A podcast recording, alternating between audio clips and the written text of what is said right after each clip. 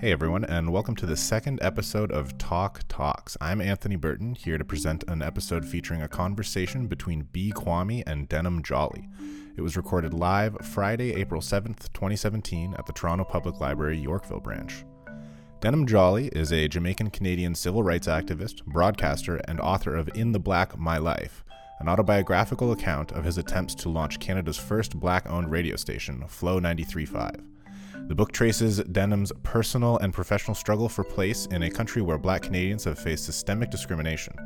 He arrived from Jamaica to attend university in the mid-1950s and worked as a high school teacher before going into the nursing and retirement home business. Though he was ultimately successful in his business ventures, Jolly faced both overt and covert discrimination, which led him into social activism.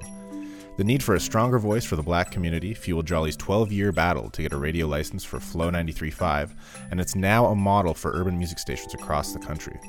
Jolly's book tells the story of both himself and a generation of activists who work to reshape the country into a more open and just society, while still measuring the distance Canada has to travel before we reach our stated ideals of equality.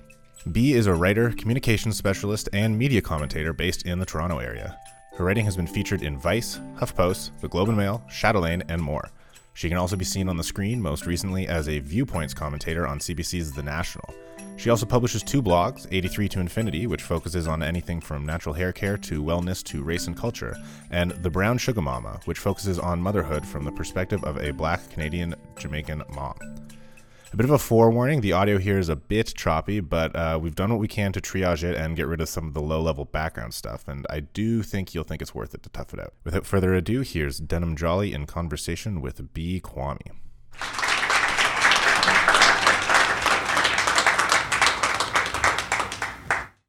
I've always said I'm not so sure why anyone would be interested in my life, but here we are. And I'm grateful that you are and that you're present. This book is a biography and a manifesto. It also speaks to tenacity of purpose while giving an insight into personal experiences of racism.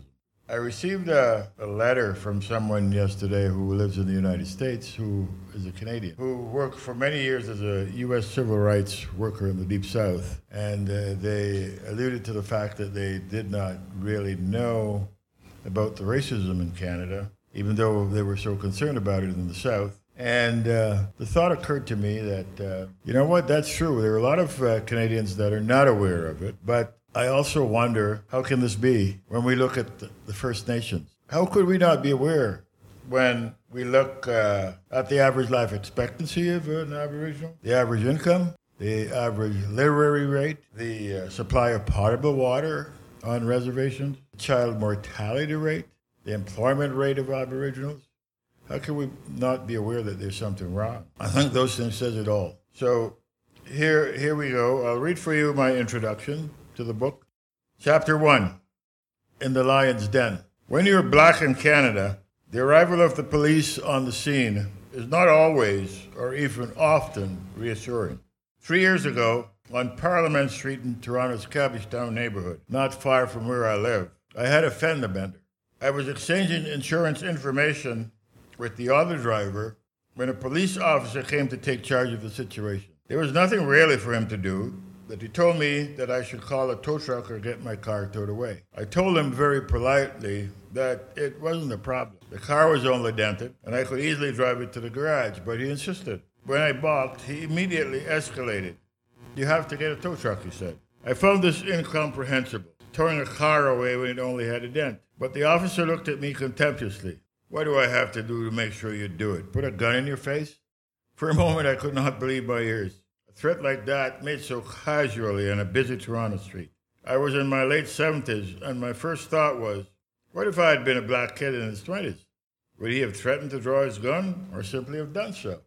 Far too often in Toronto's recent history, that had been the case, and dozens of Black kids had been killed that way.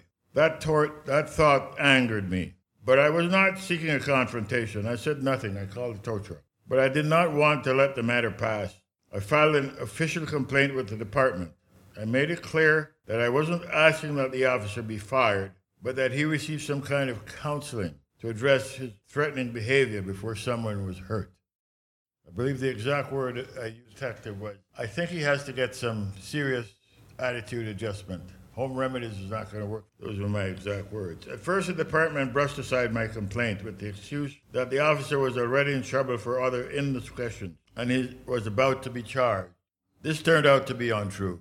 I complained and appealed all the way to the Chief of Police, Bill Blair. Their own department's investigation showed that the officer had his body speaker off during the confrontation. Not only that, but the police report said he had three different stories. They believed him anyway, when he denied saying those words. The verdict was clear. We can't substantiate your claim. I did get to see the police report, however, and the opening phrase told me everything I needed to know what was behind the incident. The report began with the complainant, a 77-year-old Jamaican immigrant. At the time, I had lived in Canada more than 55 years, longer than the officer had been alive, and I had been a citizen for almost 50 years, a citizen. If I had been a white man, my origins would have been irrelevant. But a black man, by definition, had to be identified as the other, not as someone who had been a Canadian for half a century.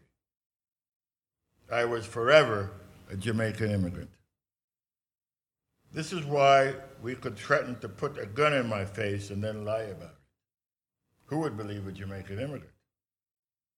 So part of my story is about Canada's uncomfortable struggle with blackness, which I experienced that day in Parliament Street and on thousands of other occasions.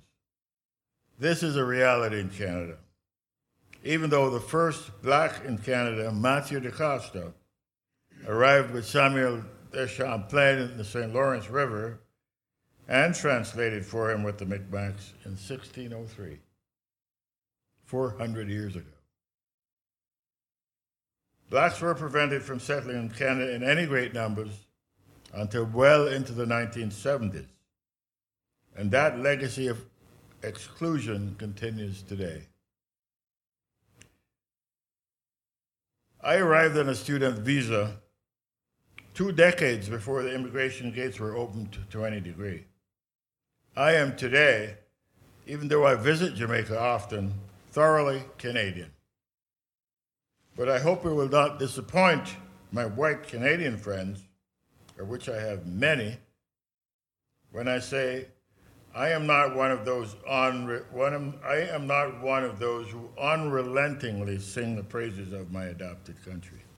Despite meeting many nice people, I discovered when I arrived in Canada that it was unapologetic and insistently a white country with a tiny black minority kept at a fairly 0.02% of the population, and largely assigned to jobs as domestics for women and railway porters for men. Things have improved, of course, and the fight to make a better Canada is part of the story I'm telling here. But Canada still has a distance to go before it lives up to its ideals. This is a story of progress made, as well as the challenges remaining. My journey is the journey of a Jamaican who left his country at the age of 20 and who has been part of the evolution of Canada since 1955. Now, as I have entered my 80th year, I would like to lay down a record of my personal experiences and recount something of the black struggle in Canada in the last half of the 20th century and the beginning of the 21st century. Along the way, I would like to introduce readers, black and white, to some remarkable women and men that I've had the privilege of knowing and often fighting alongside over the past many decades. These black Canadians are important for our people to know because they are part of our inspiring legacy in this country. They are important for white people to know because they worked, often in opposition to governments and enforcement bodies to make Canada a better place and a more just country. This is an opportunity for you to get to know them, and for the white reader to better get to know Black Canada. This, I believe, is essential if we are truly to build a harmonious society together. You'll notice, though, that I do not say get to know each other, because the fact is we Black Canadians already know white Canada very well. We have to. We know you the same way that the hare knows the lion, from following its every move, and for the same reason, survival. Because in certain circumstances, you can be dangerous to us. My hope is that when you, the white reader, let yourself know us in a more profound way, you will become a little more human and a little less the lion in your dealings with us. So I welcome all of you, Black and white, and all my brothers and sisters of other races, all of them, to accompany me on my journey into our collective past. My story is largely a Canadian one, because it is Canada where I built a life, first as a student, then as a high school teacher, and finally as a businessman and media owner and activist. But it begins in a little village in Hanover Parish in Jamaica, at a time when Britannia still ruled the waves and most of our small blue planet. Thank you.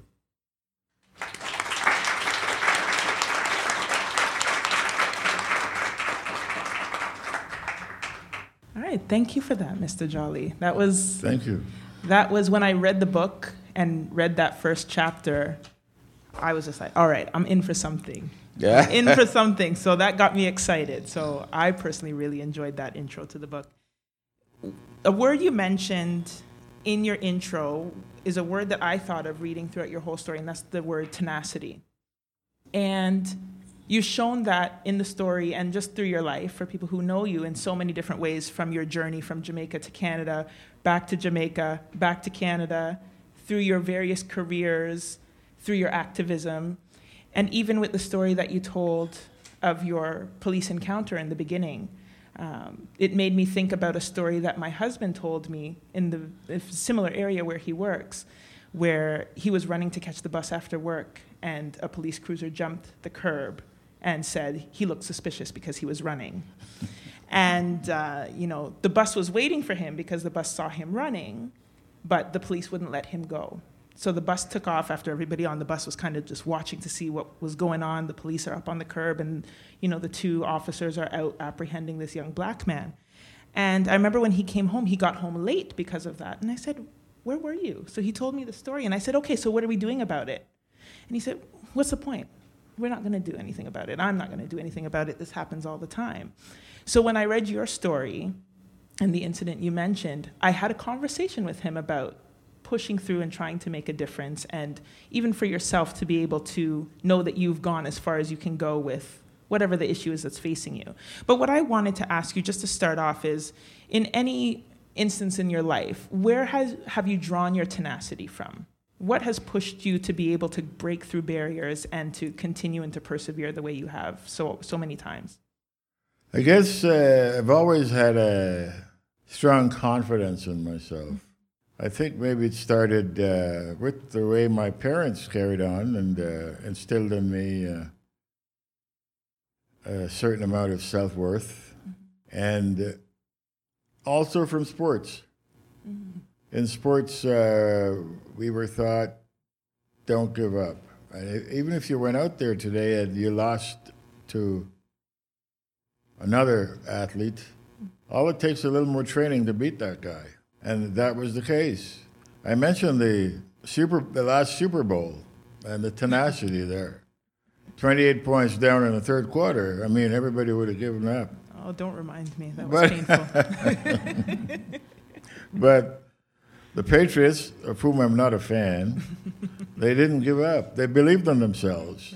Right. And I think believing in yourself that whatever adversity it is, you can overcome it. I think that's where it starts, mm-hmm.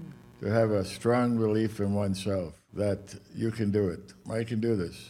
Mm-hmm.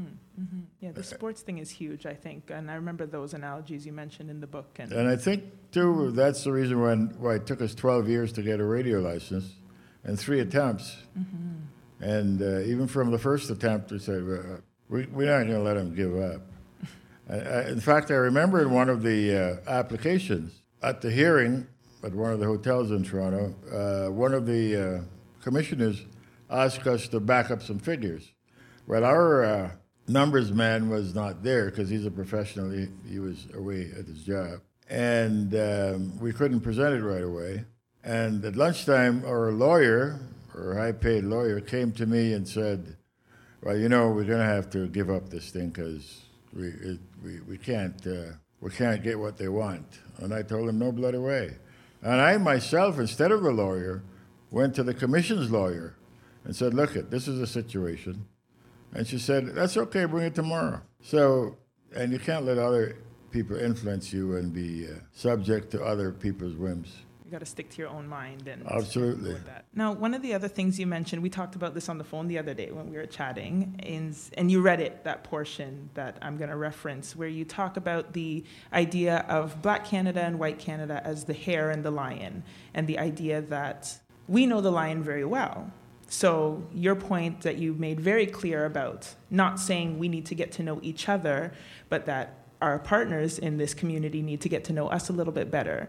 You put some thoughts that I've had into words in a way that I've never been able to put in words before. So with the way that you had stated that, I thought, okay, I've got to write this down, put it on a T-shirt, do something, because this is what is going to be able to help me to explain how I feel about certain things when we have discussions around racism and race relations.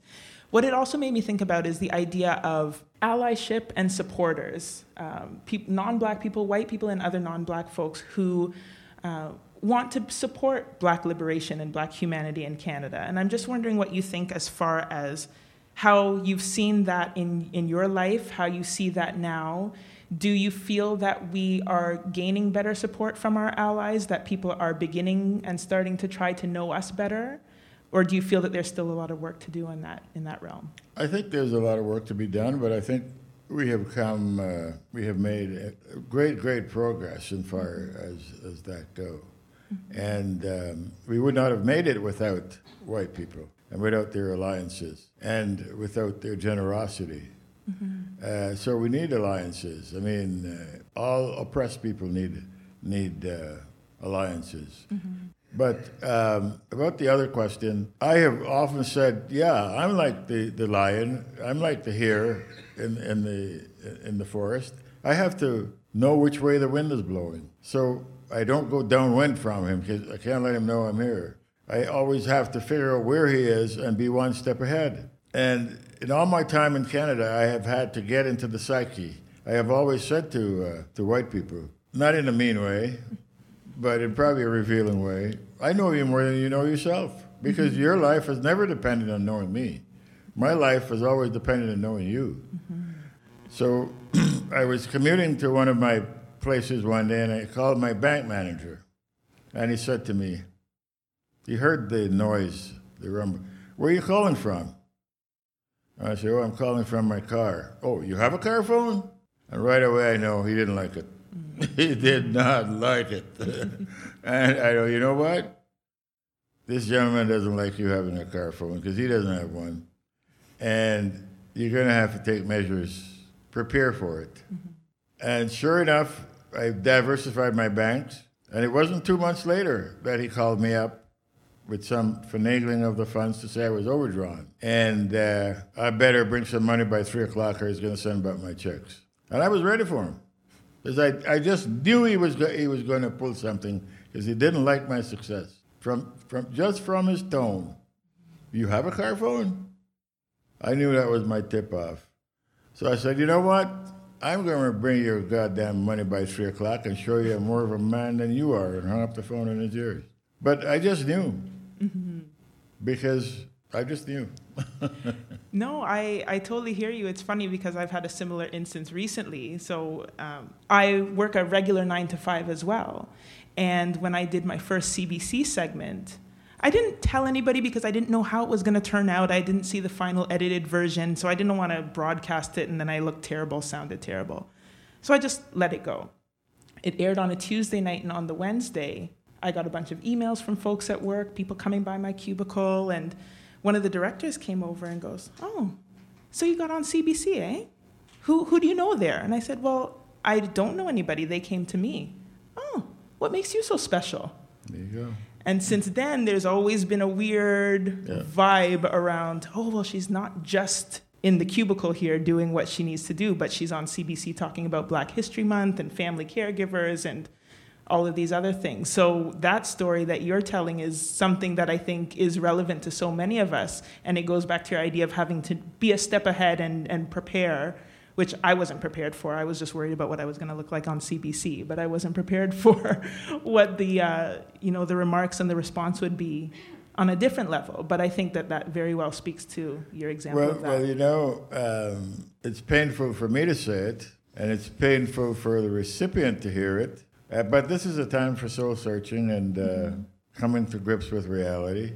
My experience has been that being what I consider a successful black man, a lot of white people will be your friend as long as you're not an equal. Mm-hmm. The minute you drive that Lexus in your driveway, it's a different ballgame. Mm-hmm. They cannot handle you as an equal. Mm-hmm. A lot of people can't. But some can, and some will help you to get there. Mm-hmm. But it's a very important fact that I have noticed that a lot of white people will nurture you, they'll befriend you, until you pull out that flat-screen TV or that Lexus. Mm-hmm. It's a different attitude. And I'm wondering if, just thinking about that on a different level as well, where even within our own black communities sometimes, and thinking about the idea of survival, there are some people who will say, well, I'm not going to get the Lexus, I'm not going to get the flat-screen TV, because they're thinking ahead and saying, that's going to put me in a position that's going to make it awkward with my white counterparts. And then when they see somebody else in the black community doing it, there's a resentment that this person decided to go ahead and fly in the face of what they think is proper, and they feel even further tampered down, I guess, by the whole idea of equality. So I don't know if you've ever had that resentment even within your own community for your success. Well, very much so. In fact, there's a psychological term called crabs in a barrel, where if you put a bunch of crabs in a barrel, in essence, trap them there. Sometimes if you try to climb out, the ones that are left behind will pull you back down. Mm-hmm. And that's a sociological phenomenon, right. Crabs in a barrel. You'll hear sociologists talk about it, mm-hmm.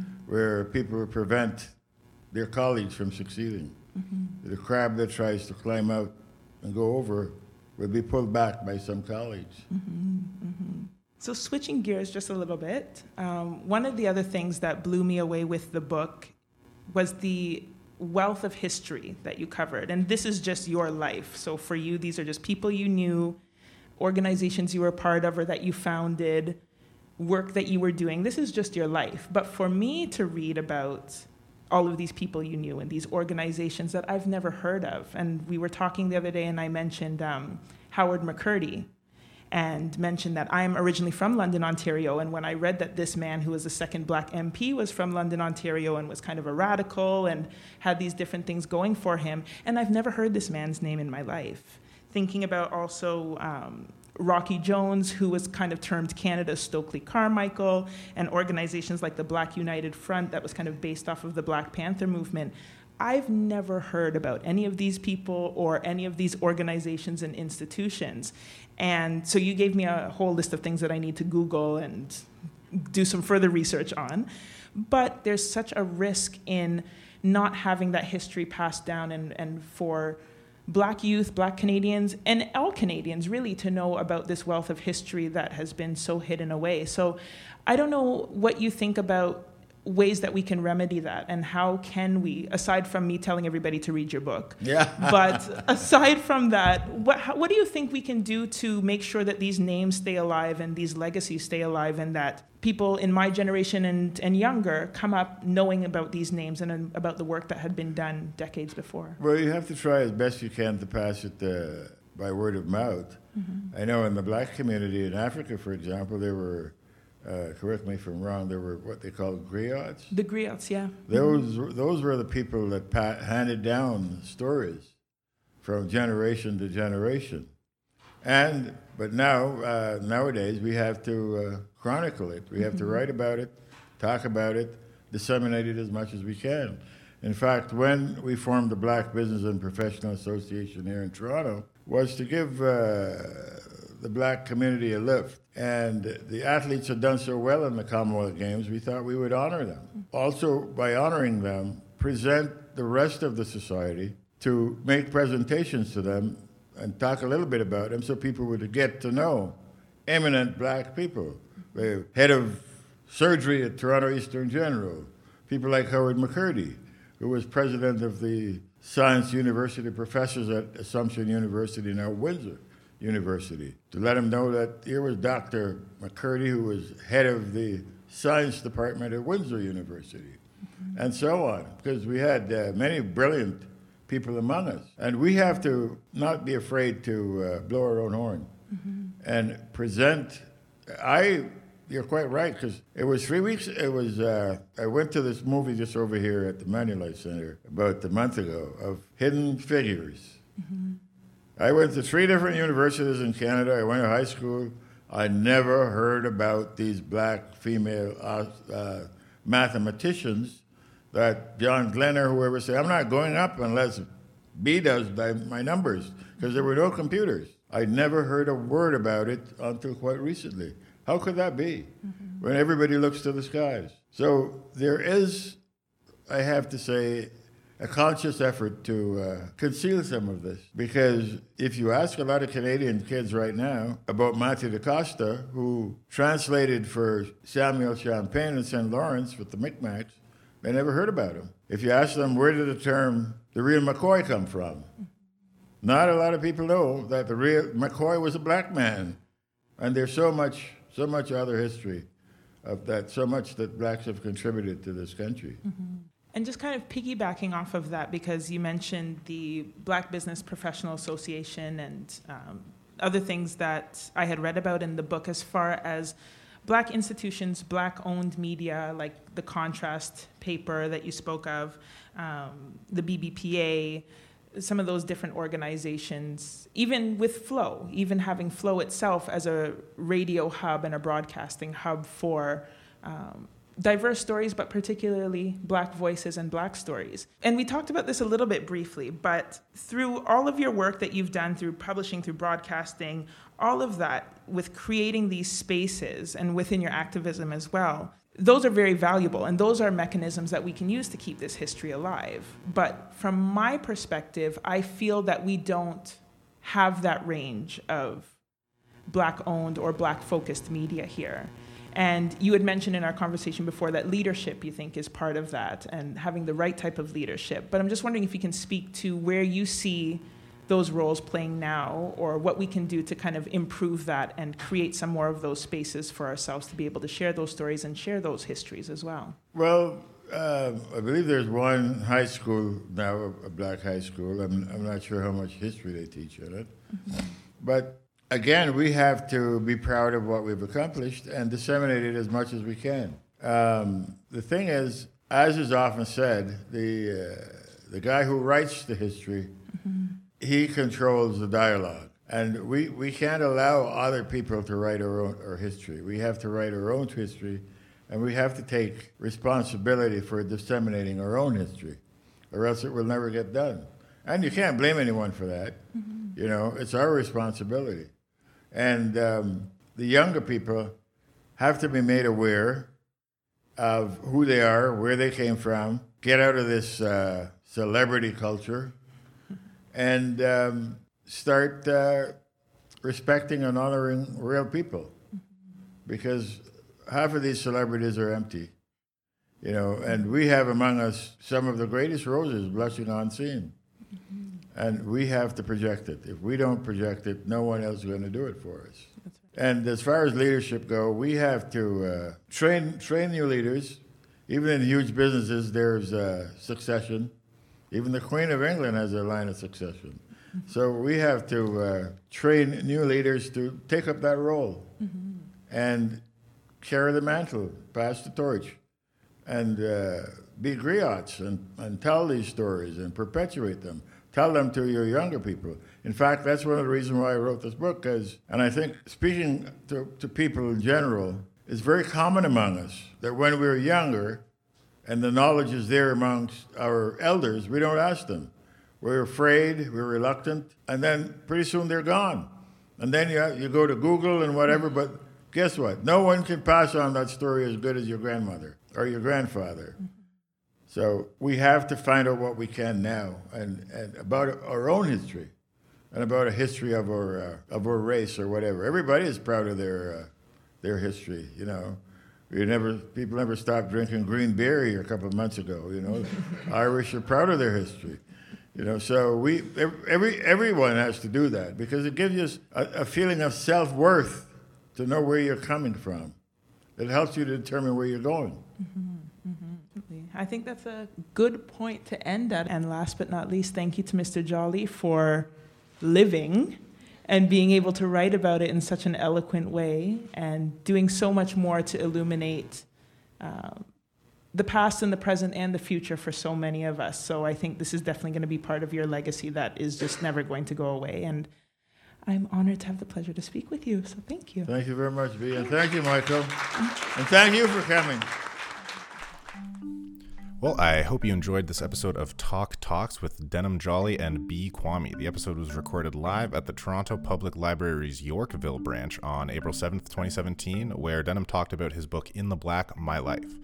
The conversation was produced by Michael Booth and Helen Walsh, and this episode of the podcast was produced by me, Anthony Burton. Make sure to stay up to date with Tok Talks to keep up with the conversation. You can follow us at Tok Writing, that's T-O-K Writing on Twitter, and the magazine is at tokmagazine.ca. Thanks for listening.